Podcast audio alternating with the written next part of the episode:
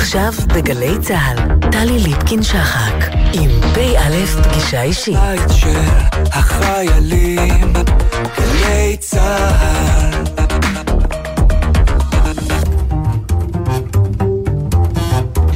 שלום לכם, שבוע טוב שיהיה לכם. וכולנו. פ"א פגשה אישית משולשת בסופו של שבוע מדמם. נחזור על המספר, 18 הרוגים בשבוע אחד בתאונות דרכים. 12 רק מיום רביעי, שישה ביומיים האחרונים. אם יש ביטוי מוחשי לפרימת הסדר החברתי, להתרופפות של הסולידריות, לאסון המקנן בקרבנו, אלה תאונות הדרכים, תוצאה של הזלזול המופגן וחסר הרסן בחוק ובכללים האמורים להסדיר את התנועה, את החיים בצוותא, להתחשב בזולת, לקדש חיי אדם. אלא שכביש חד-כיווני הוא בגדר הצעה שראוי להתעלם ממנה, וכמוהו רמזורים אדומים, מעברי חצייה, זכות קדימה, סבלנות וכבוד הדדי. הצעה ואפשרות לא ממומשת בשדה הקרב של הכבישים. פא', פגישה אישית משולשת בסופו של שבוע שדבר לא משתווה בו, לאובדן הנוראי של חיי אדם ולאותות הסכנה לחורבננו כמו המספרים הללו, וללא השוואה הדי מצלות העליהום על שלטון החוק. פא', בסופו של שבוע, תשעה באב ו-17 שנים לפינוי מגוש קטיף שצוינו בראשית השבוע, ואהבה, ט"ו באב, יום האהבה שחל אתמול ולו רק אפשר יהיה למשוך את יריעת הנוחם שבחגיגת האהבה ואזכוריה אל השבוע שתכף מתחיל. באהבה, בעקירה ובלקחי הזיכרון נעסוק. פגישה אישית משולשת, מתחילים.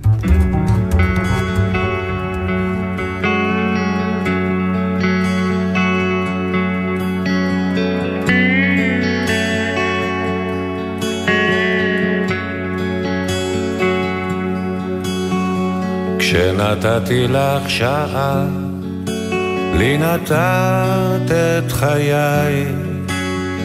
כשנתתי לך דמעה, את נתת לי חיוך. ושכחתי את ימיי, לפנייך לפניי, אך איך קולי נאנח.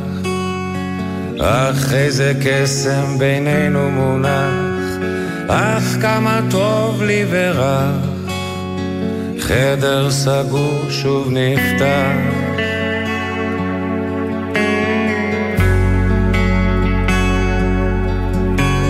כשנגעתי בכתפך, את קרבת את שפתיי, והרעד בגופך התגבר בתוכי ועצמתי את עיניי בידייך בידיי אך איך קולי נאנח אך איזה קסם בינינו מונח אך כמה טוב לי ורע חדר סגור שוב נפתח לתאר מה שבי צומח, אין מילה בתנ"ך, רק היא מילה כמילת מפתח, איתה.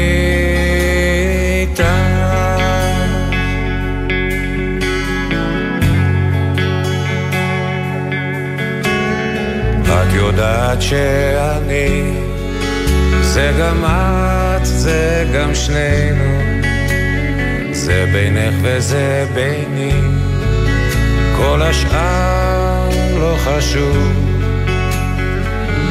והלב היה נרגש, ונולדנו מחדש, אך איך קולי נהנה, אך איזה קסם בינינו מונח.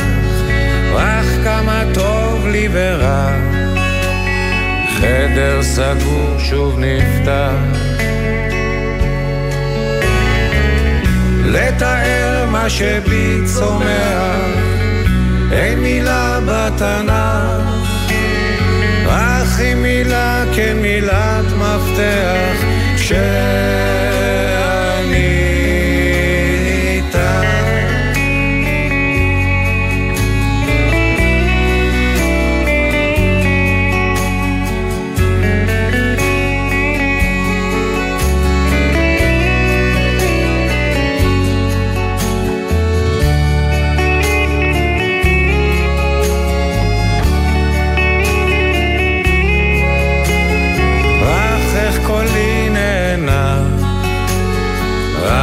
איזה קסם בינינו מונח, אך כמה טוב לי ורע.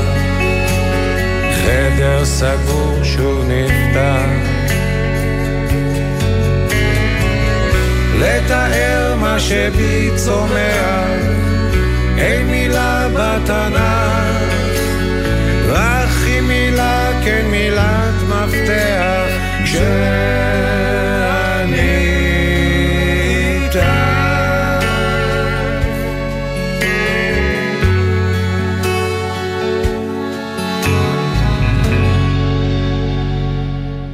שלום לך, דוקטור מיכל אלטבאואר רודניק מהאוניברסיטה העברית, ערב טוב.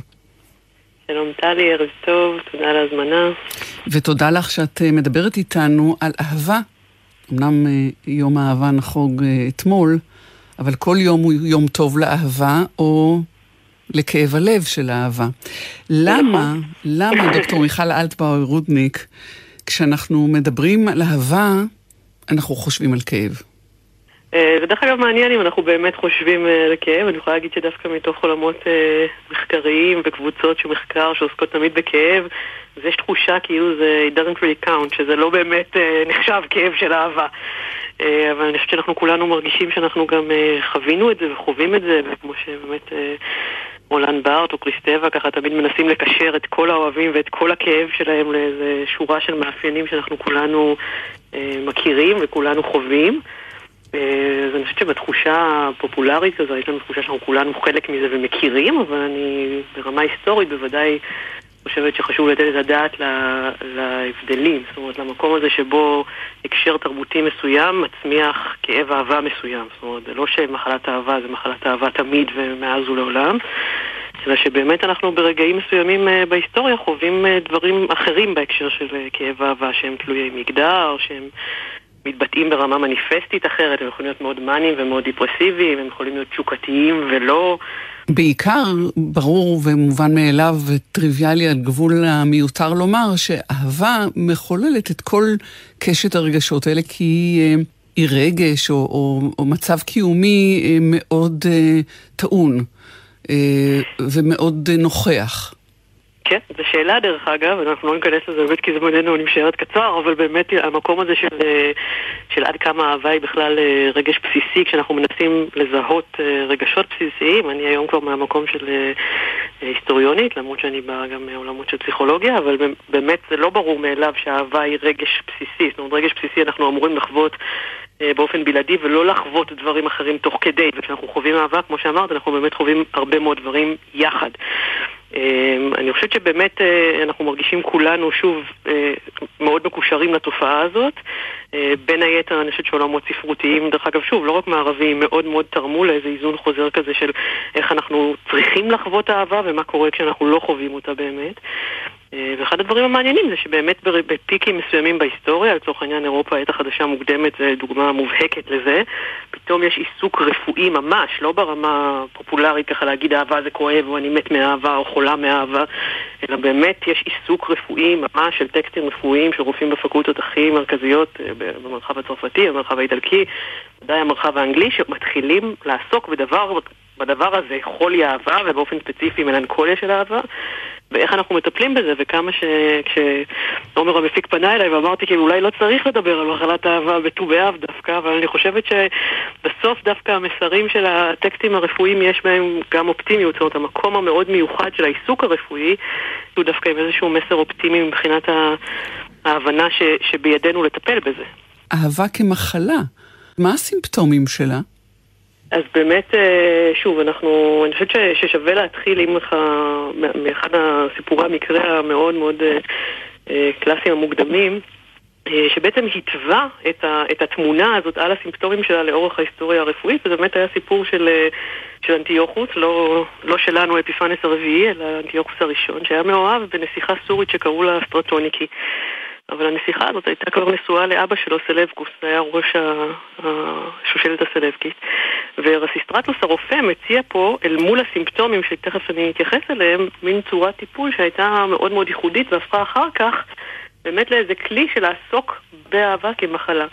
אז באמת הסימפטומים שהוא עצמו מנה והפכו אחר כך להיות ממש מין אה, תמונה קלינית שעושים בה שימוש גם בדורות מאוחרים, זה שמתוך איזשהו צער באמת מאוד מאוד גדול, שהוא לא יכול להגשים את האהבה שלו ואת התשוקה שלו, אנחנו מגיעים לאיזו מציאות שאנחנו רוצים ממש להיפטר מהחיים, להשחית את עצמנו, לא לטפל בגוף שלנו, להימנע ממזון, הפרעות שינה, אה, חיוורון. שוב אני אומרת, יש לזה גם רגעים מאניים, אבל בסך הכל הצער הוא מאוד מאוד גדול.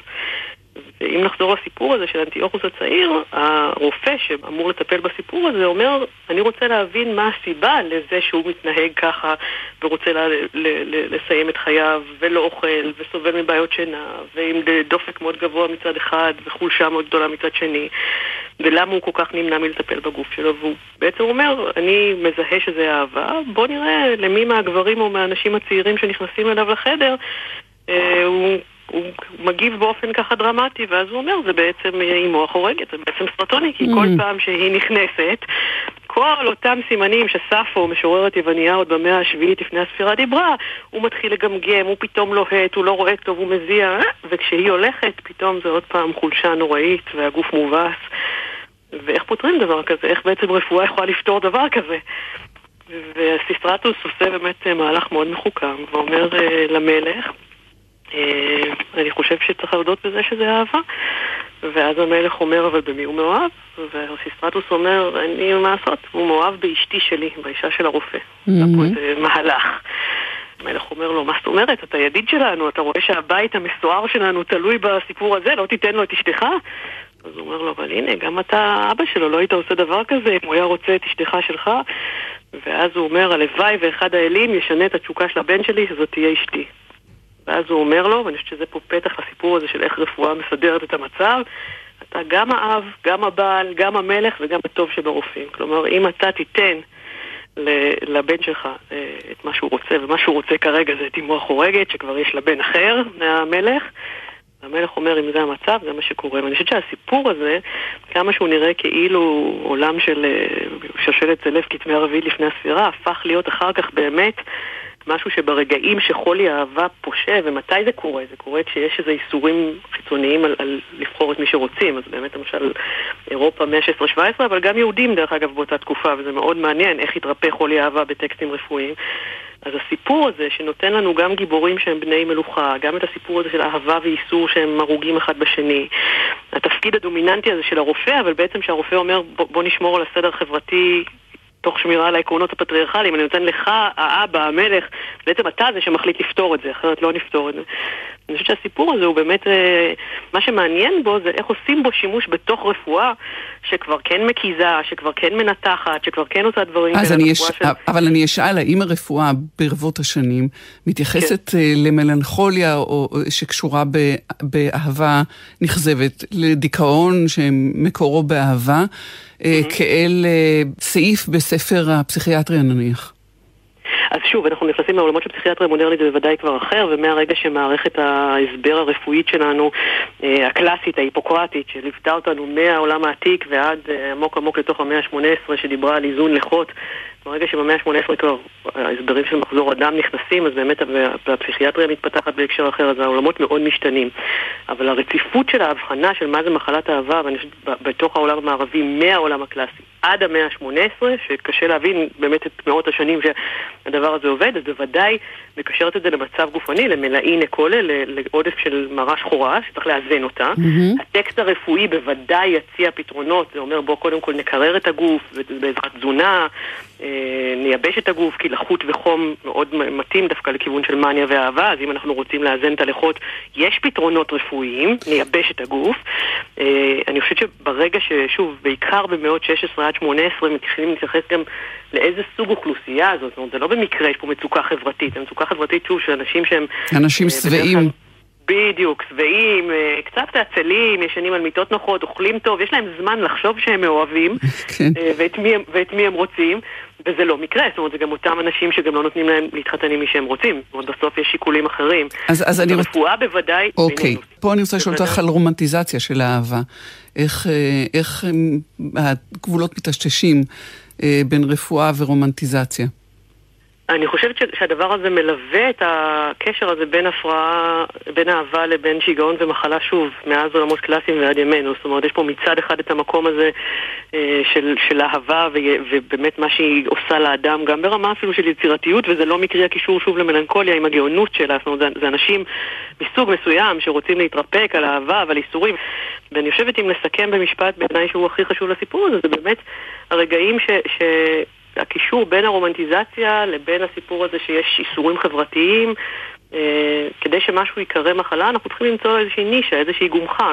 וכשיש מערכת הסבר רפואית שמכילה את זה, שוב, עד 118 ברצף הייתה כזאת, אז כאילו קל מאוד למצוא את, ה, את האופן שבו המערכת הרפואית יכולה לסייע בתוך הסיפור הזה. כשזה עובד, דרך אגב, וזה מאוד קשור למינוח רומנטיזציה, כשמשהו חורק באזור 118-19, אה, זה באמת הופך להיות משהו שהוא הרבה יותר מיני בהקשר של מחלה מאשר אהבה. כן. אה, הרבה יותר מיני וגם מקושר יותר לנשים מאשר לגברים. ולכן, ולכן פחות רומנטי. ולכן פחות רומנטי, כן. ולכן זה מין משהו שאנחנו צריכים לנסות להכניע אותו ולמסגר אותו, בטח אם הוא מופגן אצל נשים. בואי... וזה באמת סיפור, סיפור אחר ממש. אז, אז בואי סיפור לסיום, אה, במשפטים ספורים, אה, אה, דוקטור מיכל אלטבאואר רודניק, סיפור של לב שבור ארץ ישראל עם מנהלת החדשה. אני חושבת שבאמת אנחנו יכולים להסתכל, שוב, בהקשר של אהבה ויצירה, גם רחל המשוררת, זה חדשה. אני חושבת שבהקשר של... בטח ספרות שירה במרחב הארץ ישראלי יש המון דוגמאות. עד כמה היום אה, לב שבור הוא עדיין טרנדי? זו שאלה, דרך אגב, זו שאלה שכל הזמן, אה, אנחנו לא ניכנס לפרטים באמת, אבל ה-Diagnostic Statistic Manual של אה, מחלות נפש, ה-DSM, התנ"ך הפסיכיאטרי, היו הרבה פעמים כבר קריאות איפשהו מחלת האהבה הפכה להיות אירוטומניה באמת, שזה אופייני יותר לנשים ויותר מאני, וזה עוד היה בגרסאות מוקדמות של, ה, של אותו תנ"ך פסיכיאטרי כזה, והיום באמת כשאנחנו בונים על צבירים של אה, סימפטומים זה, זה בוודאי כבר לא מופיע, וגם כמובן מסיבות אחרות. אה, וזו שאלה עד כמה למשל, כמו שאנחנו רוצים שדיכאון מאבל ייכנס לתוך התנ"ך הפסיכיאטרי כהבחנה, עד כמה דיכאון מאהבה, ויש קולות ש, שקוראים לזה בעולם הפסיכיאטרי.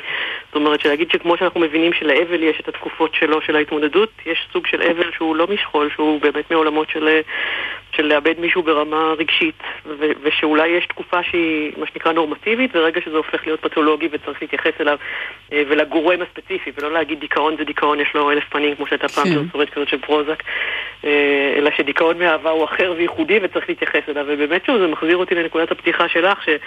שכאילו אהבה זה כואב וכולנו יודעים את זה, אבל השאלה דרך אגב אם חברתית כולנו יודעים את זה וכולנו מקבלים את זה, זאת אומרת אם, זה, אם אין לנו איזו היררכיה כזאת של אהבה וזה לא מספיק נחשב כשמישהו עצוב בגלל שהלב שלו שבור. זה עניין של תרבות ושל, ושל תקופה. דוקטור מיכל אלטבאואר רודניק מהאוניברסיטה העברית, תודה לך על השיחה הזאת. שיהיה שבוע של אהבה. תודה לך ושיהיו לכולנו אהבות אה, טובות ומבחירה. אמן. אמן, להתראות.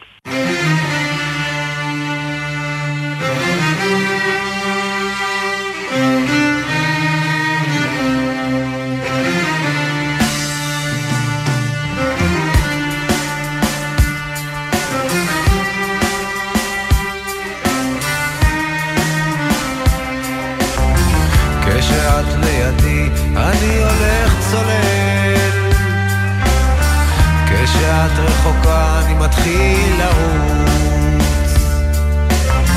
את רואה לתוכי, אני רואה דרכך.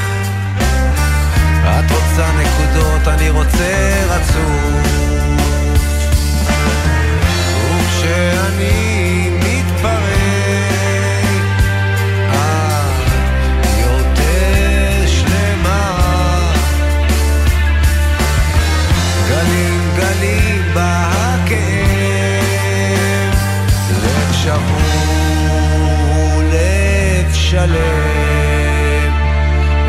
שבור ולב שלם, לב שבור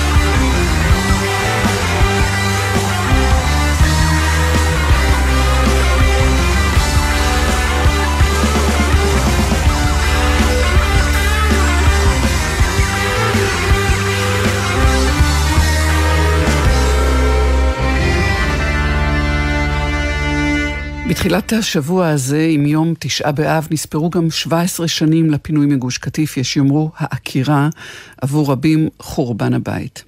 שלום לך, דוקטור אוזנת סואד מהמכללה האקדמית כנרת, מחברת הספר שאינם בני מקומם, אנשי גוש קטיף בצל העקירה, שזוהי בעצם עבודת הדוקטורט שעשית, ליווית את אנשי גוש קטיף. שלום וברכה. באיזה שם את חושבת עליהם, לא כותבת? אנשי גוש קטיף. הם, הם מכנים את עצמם אנשי הים, אנשי החול, הם, בניגוד לעומת אה, אנשי יהודה ושומרון שנתפסים בדימוי היותר קשה והבלתי מתפשר, אנשי ההר. אה, ואני חושבת שהדימוי של אנשי הים ואנשי החול הוא הולם אותם ומתאים להם. ואת אומרת אנשי גוש קטיף, את לא אומרת עקורי, אה, מפוני, מגורשי. זה עזר לך לשמר ניטרליות כשבאת לחיות בקרבם ולהבין את ה... לעקוב ולאבחן את התהליך שעבר עליהם? אני חושבת שקודם כל המטענים האמוציונליים והמשמעויות הפוליטיות שהמקרה של ההתנתקות מעוגן בתוכם, קודם כל הם מגלגלים לפתחו של המחקר שלי איזושהי בעייתיות מסוימת, זאת אומרת כל ה... לא משנה באיזה כינוי אני משתמשת, אני נמצאת פה באיזשהו מקום פרובלמטי. כל הדיכוטומיות האלה של מתיישבים מתנחלים, גירוש, פינוי, התנתקות, טרנספר, יש השטחים הכבושים וכולי וכולי, הם מייצגים את ההשפעים שקיימים בחברה הישראלית, את העמדות שרווחות ביחס להתנתקות, ובוודאי ובוודאי שהדיכוטומיות האלה גם משרתות מטרות פוליטיות, ובסופו של דבר, אחרי בירור מושגי מקיף ומעמיק, בחרתי להשתמש במילה עקורים כדי לתאר את, את אנשי גוש קטיף ובמילה עקירה כדי לתאר את האקט של ההתנתקות למרות שבשיח הציבורי השתרשה, השתרשה המילה פינוי ולמרות שאנשי גוש קטיף עצמם, חלקם בכל אופן משתמשים במילה גירוש. Mm-hmm. המונח גירוש הוא פוליטי ואידיאולוגי ביסוד שלו. יש לו שני מאפיינים עיקריים. קודם כל, אחד זה הסילוק מחוץ לגבול, זאת אומרת ההכרח בחציית גבולות. אה, ושתיים, אה, הוא מוחל על קטגוריות אוכלוסייה ספציפיות במטרה להביא למחיקה שלהן מתחומי האישות הפוליטית המגרשת. האלמנטים האלה לא התקיימו במקרה של גוש קטיף. אגב, המקרה הנפוץ ביותר בהקשר היהודי זה גירוש יהודי ספרד בסוף המאה ה-15. כן, זה גם אה, סוג של, אה, סוג של, אומרים אצלנו, רפרור, או התייחסות אה, אה, ולו מרומזת נכון. אה, ומכוונת, וזה שוב, זה, זה פוליטי, גם הכוונה היא פוליטית. והדבר השני? כן, יש פה בהכרח נקיטת עמדה, ואני לא בוחרת גם במילה פינוי, מכיוון שגם לפינוי יש שני מאפיינים. אחד, הוא מתבצע לתקופת זמן, הוא, הוא זמני, זאת אומרת, הוא מתבצע לתקופת זמן מוגבלת, שמאפשרת לאוכלוסייה לחזור למקום שלה ברגע שהנסיבות מאפשרות. ודבר שני, ויכול להיות שבגלל זה הוא הפך לאחד המושגים שמזהים עם ההתעסקות, הוא בר חיזוי, ניתן להתארגן עליו מראש, ניתן mm-hmm, לחזות אותו mm-hmm. מראש.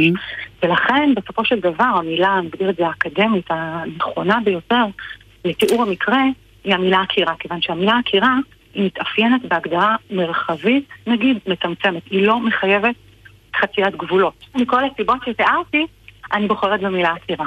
ואת, אה, לא הזכרתי בתחילה, את אנתרופולוגית וסוציולוגית, זאת אה, נקודת המבט המדעית המחקרית שלך. שנתיים אחרי אה, העקירה, שבסופו של דבר התחוללה יום אחרי תשעה באב, שנתיים אחר כך באת והתיישבת בקרב, בקרבם באתר הקרווילות ליד ניצן, אתר נודע, יש יאמרו לשמצה. Mm-hmm. באת עם משפחתך לשבת שם. ולהבין אותם מתוך השהייה איתם.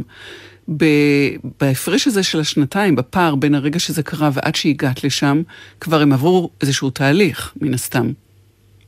נכון.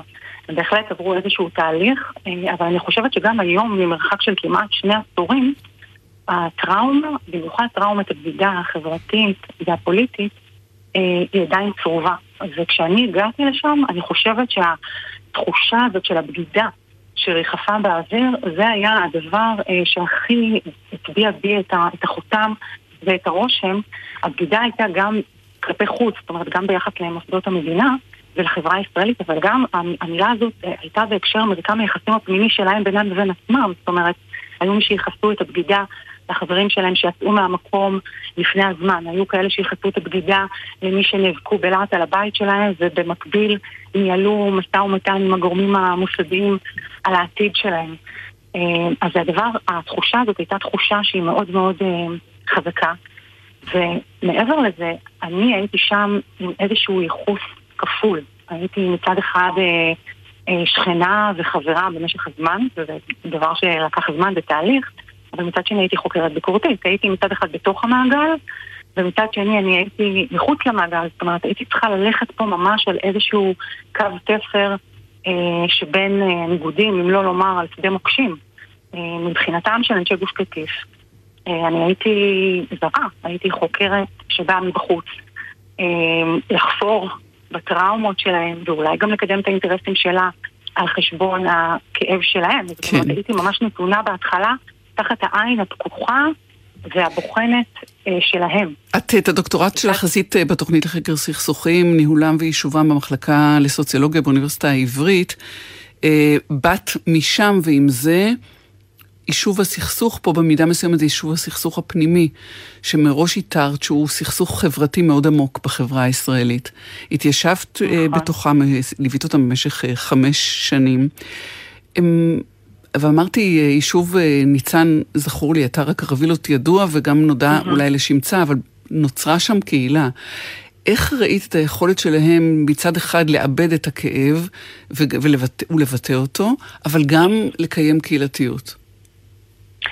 אה, קודם כל באמת המורכבות הזאת וההליכה על קו התפר שבין הניגודים הייתה מאפיין מאוד מאוד אה, בולט. זאת אומרת, מצד אחד יש ארעיות וזמניות, ומצד שני רוצים להשתקע ולנשום את החדש. מצד אחד רוצים לסלוח, מצד שני אה, מבטאים ניכור. בשלבים הראשונים, וזה גם משהו שמאפיין אוכלוסיות שנעקרות במקומן, הייתה הסתגרות קהילתית וגם ברמה הפרטית, המשפחתית, כל אחד הסתגר מאחורי דלת הקרווילות שלו. אתר הקרווילות בניתן עצמו הוא נחלק מרחבית אה, לפי אה, הקהילות, לפי mm-hmm. קהילות המוצא. היו, הוא התפרץ על פני למעלה מ-300 דונם, הגיעו אליו למעלה מ-500 משפחות, שהיו יוצאות שמונה קהילות שונות בגוש קטיף. הקהילות האלה לא הגיעו בשלמותן, הגיעו פצלים של הקהילות שנפוצו לכל עבר, ולכל קהילה היה מתחם משלה. כל קהילה קיימה אירועים פנימיים שלה, לכל קהילה היה את בית הכנסת שלה, שהיא ניסתה לשמר. בשנים הראשונות היו ניסיונות לעשות אירועים כלליים לכלל אוכלוסיית גוש קטיף שהייתה באתר הקרווילו. בסופו של דבר זה הוחלף בכל מיני אירועים אלטרנטיביים שכל קהילה אה, יצרה לעצמה. כל אחת רצתה באמת לשמר את גבולות הקולקטיב שלה. איך ראית, או עד כמה ראית אה, את הקשר בין הרקע שממנו באו הכורים לפני שהיו אה, אה, תושבי גוש קטיף, הרקע הבסיסי שלהם, לבין היכולת שלהם להתקדם, או התגובות שלהם בכלל? אז קודם כל, אחד, ה... אחד ההיבטים שאני מפנה אליהם את תשומת הלב בספר, הוא שחלק מאוד גדול אה, מאנשי גוש קטיף הם בכלל יוצאי הפריפריה, יוצאי עיירות הפיתוח, ערי הדרום. אה, בשנות ה-80, בעקבות התסכול המצטבר של אנשי עיירות הפיתוח והמשאבים החקלאיים, הרבה מהם מחליטים להגר לחבל עזה אה, במטרה למצוא שם איזושהי הזדמנות שתבטיח להם עתיד טוב יותר. חלק גדול מאוד מהמייסדים של המושבים החקלאיים בגוש קטיף הם בכלל בני דור ההמשך של איגוד המושבים. באותה תקופה לא ניתנה להם האפשרות להרחיב את המשקים שלהם, והם קיבלו בזרועות פתוחות את ההזדמנות לפתח אה, אזור התיישבות חדש בגוש קטיף. ולהפתעת הרבה אנשים, חלק גדול מאנשי גוש קטיף, הם לא הגיעו לשם ממניעים אידיאולוגיים.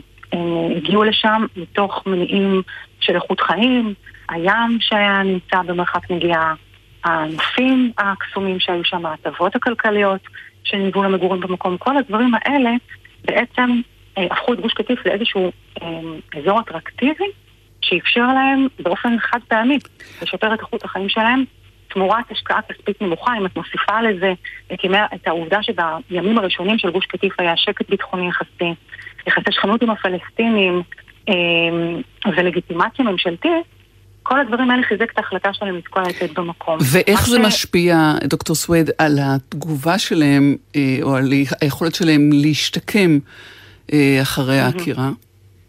אני חושבת שכדי להבין את זה צריך להבין את הדינמיקה הייחודית שהייתה אה, בגוש קטיף. כי בעצם יכולת ההשתקמות וההתמודדות עם המכה שהם חטפו בעצם נגזרת של התהליכים שהם חוו בגוש קטיף, ואני מתאר את זה ככה באמת על קצה המזלג, באופן פרדוקסלי אולי, דווקא אותם אנשים ש... נקשרו יותר לעבר וקיימו יותר פרקטיקות של זיכרון והנציחו את העבר האבוד והתכתבו איתו, הם אלה שדווקא הגיעו יותר מהר לבתי הקבע שלהם. וזה באמת מאוד דיפרנציאלי, זה גם אה, אה, פקטור של אה, גורם אנושי, עניין של הקהילה, היו קהילות שהן היו מלכתחילה יותר חזקות, ובאמת היה פה איזשהו היבט של אה, חיזוק הפרט באמצעות חיזוק הקהילה, ומצד שני גם היו קהילות שההון החברתי היה יותר נמוך ואנשים פשוט הורידו אחד את השני. אה, אז זה גם כן משהו שהיה מאוד מאוד מעניין לראות. הדוקטורט שלך היה לספר, כאמור, שיצא עכשיו, אה, וחשוב לך שהוא יהיה נגיש לכלל אה, הציבור.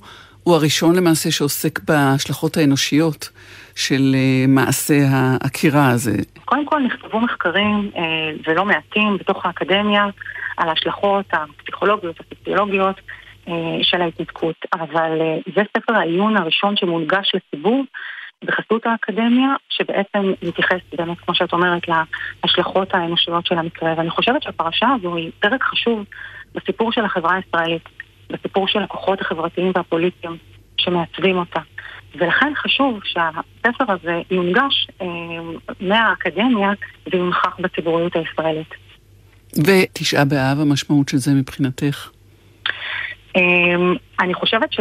אפשר היה לראות את זה גם בכלל לאורך כל הדרך, שבעצם המשמעויות הסמליות של חורבן הבית הפרטי והאישי של אנשי גוש קטיף, יחד עם חורבן הבית הלאומי היהודי, הם כל הזמן אה, התערבבו, וזה בא לידי ביטוי גם במנהגים, למשל אה, תשעת הימים, אה, בעצם הימים שבהם נוהגים כל מיני מנהגי אבלות זכר לחורבן, נתנו ממש ביטוי פיזי לכאב של אנשי גוש קטיף על אובדן הבית שלהם, האיסור להתגלח, המנהג שלא להימנע משמיעת מוזיקה, להימנע מאכילת בשר, כל הדברים האלה באמת הנכיחו באופן פיזי את תחושת האבל של אנשי גוש קטיף, וכיוון שאין איזשהו מערך חברתי והלכתי מסודר, שייתן איזשהו הקשר סמלי לאבל, זה היה ממש אבל של אנשי גוש קטיף על חורבן הבית שלהם, הם אימצו כל מיני רכיבים מהתבניות הקיימות של מחזור אבל היהודי והתאימו אותן לצרכים שלהם. אני אתן רק דוגמה אחת קטנה.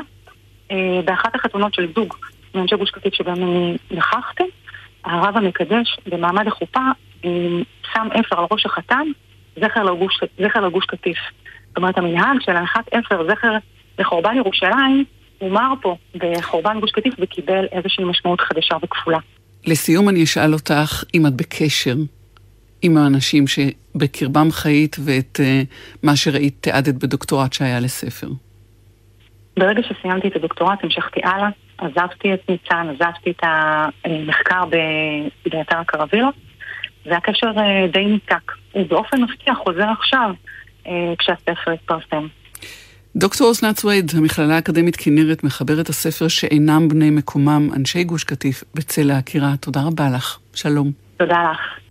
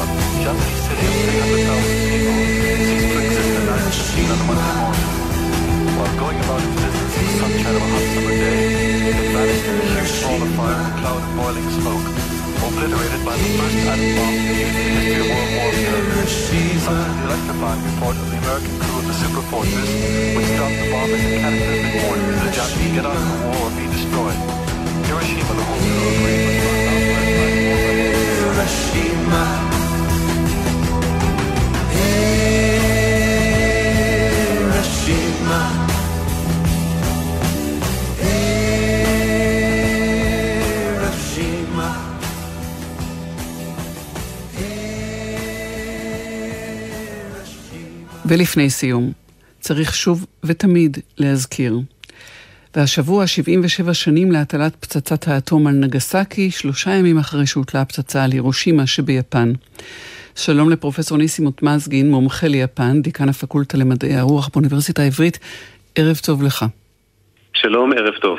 אנחנו מדברים אה, מדי פעם, אולי כמעט מדי שנה, על, אה, על היום הזה, החשוב כל כך uh, להיסטוריה האנושית. והשנה עם uh, איזה נקודת מבט נוספת, והיא uh, ההתנגשות בחייו של שינזו אבה, ראש הממשלה לשעבר של יפן, והקשר הוא לא, הוא לא רופף, הוא משמעותי ביותר בין יפן שאחרי ההתקפה אטומית, יפן הפציפיסטית, יפן שנכנעת ונכפית עליה, יפן שנגזלת ממנה במידה מסוימת הריבונות שלה, כשמותר לה להחזיק צבא מסוים ולא יותר, לבין אותו פוליטיקאי שחורט על דגלו והוא פופולרי לאורך שנים, שמתנגד ועושה מהלכים משמעותיים לשנות את, ה, את המציאות הזאת שנכפתה על יפן אה, אה, עשורים רבים קודם. נכון, זאת נקודה מאוד חשובה, מכיוון שאבא שינזו, שכאמור נרצח ב-8 ביולי השנה, אה, גם במותו, אבל גם בחייו, הוא החיה את העבר.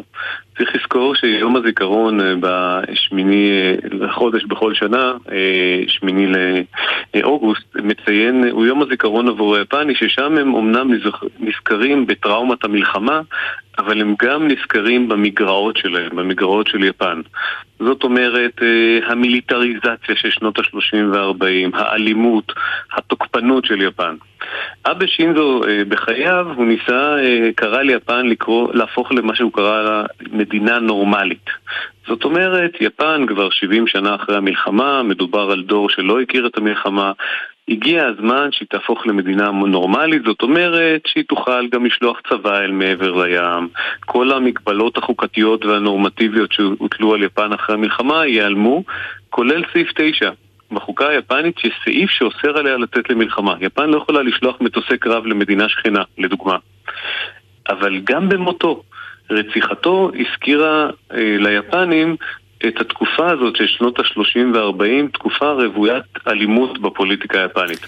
למעשה, אבה, הוא ראש הממשלה השישי שנרצח ביפן, מאז שהוקם מוסד ראש הממשלה במחצית השנייה של המאה ה-19, אבל האחרון שנרצח לפניו היה ב-1936. אפשר להגיד שגם בחייו וגם במותו mm-hmm. קשור לזיכרון המלחמה. העובדה, אה, פרופסור רות מזגין, שהוא, אה, שאבה, ואני שמה לב שאני אמרתי שינזו אבה, כי כך אה, אומרים האדיוטות, ואתה אומר אבה שינזו, אבל אני... ביפן, כן, ביפן נוהגים להגיד את שם המשפחה לפני. אז אנחנו נכבד את ה... גם שינזו אבה זה בסדר. לא, לא, אנחנו נכבד את המנהג היפני כמובן. העובדה שאבה הוא כה אה, פופולרי היה. במשך שנים. כן. מעידה כמובן על הלך הרוח היפני, שרצה להתנער, וראינו לזה סימנים, מעמדת התוקפן, אה, וגם אפילו עד כדי אמירות שגם היפנים הם אה, קורבנות. אה, השינוי הזה שיפן עוברת באמצעותו, איך הוא מתיישב עם ה... או כמה הוא הולם את הזיכרון כן. הקשה של הפגיעה המטלטלת הזאת אה, ביפן בשתי פצצות האטום שמוטלות עליה. כן. אפשר להגיד שאבה מייצג את, אה, את השמ, השמרנות המתונה של יפן.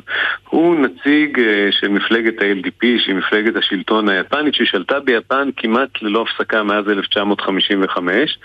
מדובר על uh, מפלגה שמרנית מצד אחד, אבל היא גם מפלגה מאוד פרו-אמריקאית, היא המפלגה הכי פרו-אמריקאית מבין המפלגות היפניות.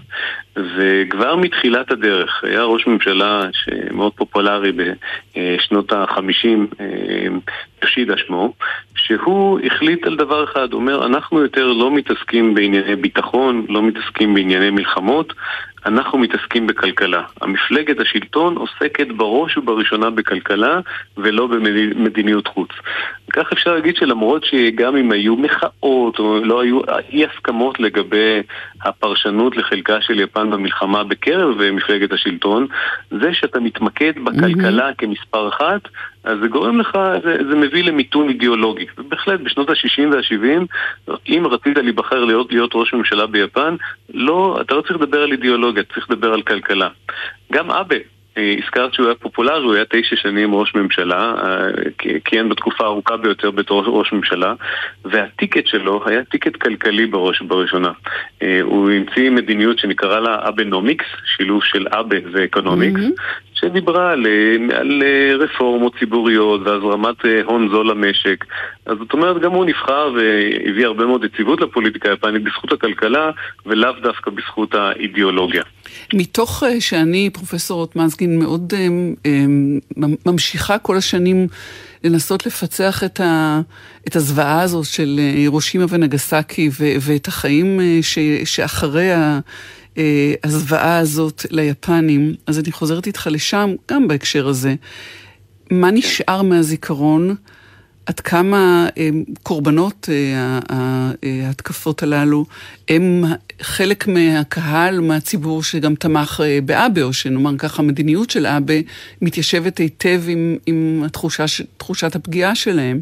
והרצון כן. לבוא חשבון, או, או לייצר איזה כוח אה, ולא להישאר אה, חשופים. כן.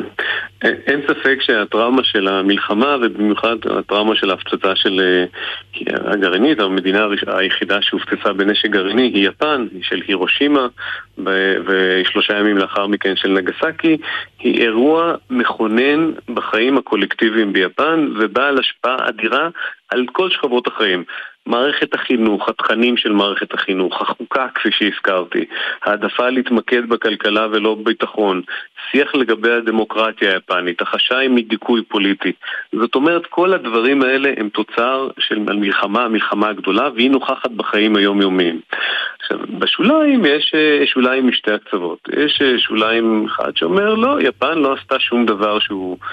לא נעשה על ידי מעצמות המערב. יפן לא עשתה שום דבר רע, במילים אחרות.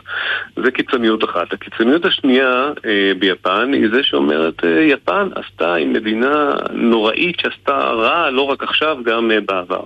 וכל האחרים נמצאים איפשהו באמצע.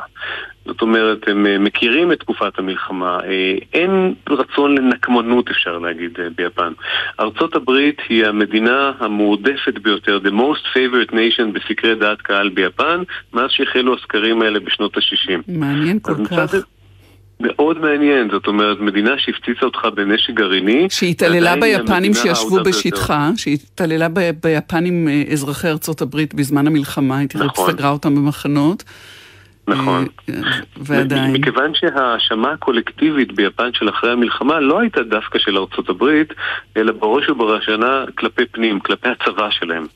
בגלל זה עד היום יש אלרגיה מאוד גדולה ליפנים לכל מה שקשור בצבא. מי שגרם ליפן, לחורבנה של יפן, היו בראש ובראשונה אנשי הצבא. אז זהו, שמשום ככה נתמהה עוד יותר על הפופולריות של אבה.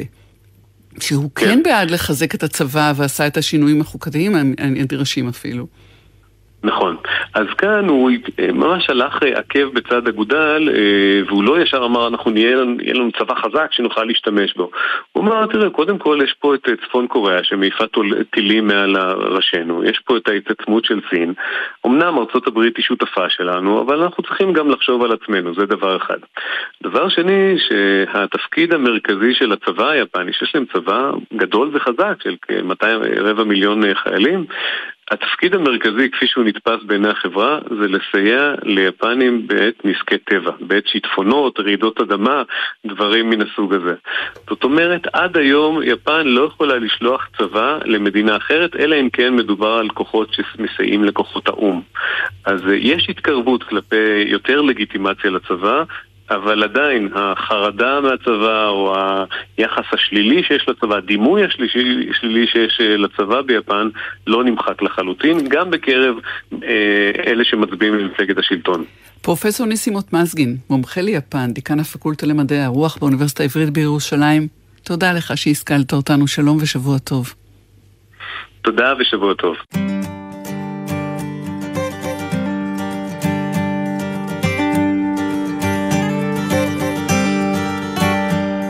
היום. נעשה משהו בלתי נשכח. שישיר זיכרון של שמחה מבורך. היום. אשלח יד ללטף את ראשך. היום אגרום לך סוף סוף לחייך. היום אגרש את העצב מעינייך, אעשה את היום למאושר בחייך. היום תשמעי מה שעוד לא שמעת, אחדש לך חידוש ואדליק לך מבט.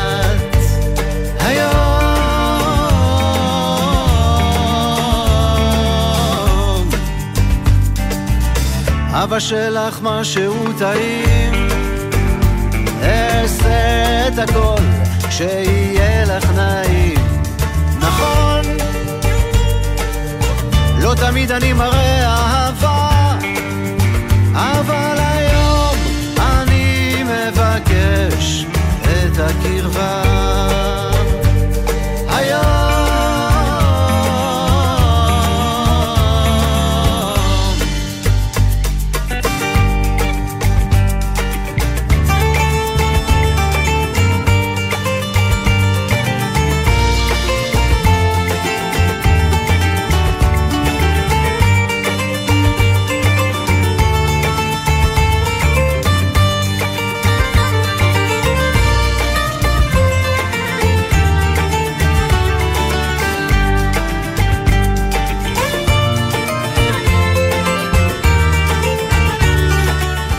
התוכנית הזאת ערכו איתי והפיקו עומר נותקביץ', יפעת גלר ומאיה יהלום. על הביצוע הטכני היו עומר נחום ונדב דור.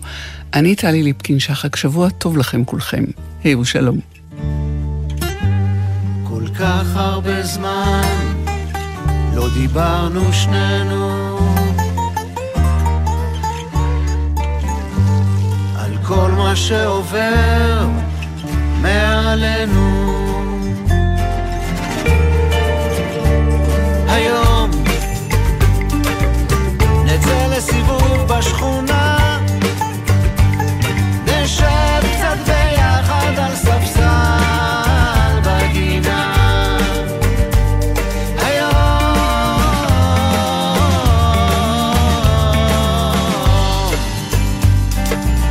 נעשה משהו בלתי נשכח. שישיר זיכרון של שמחה מבורך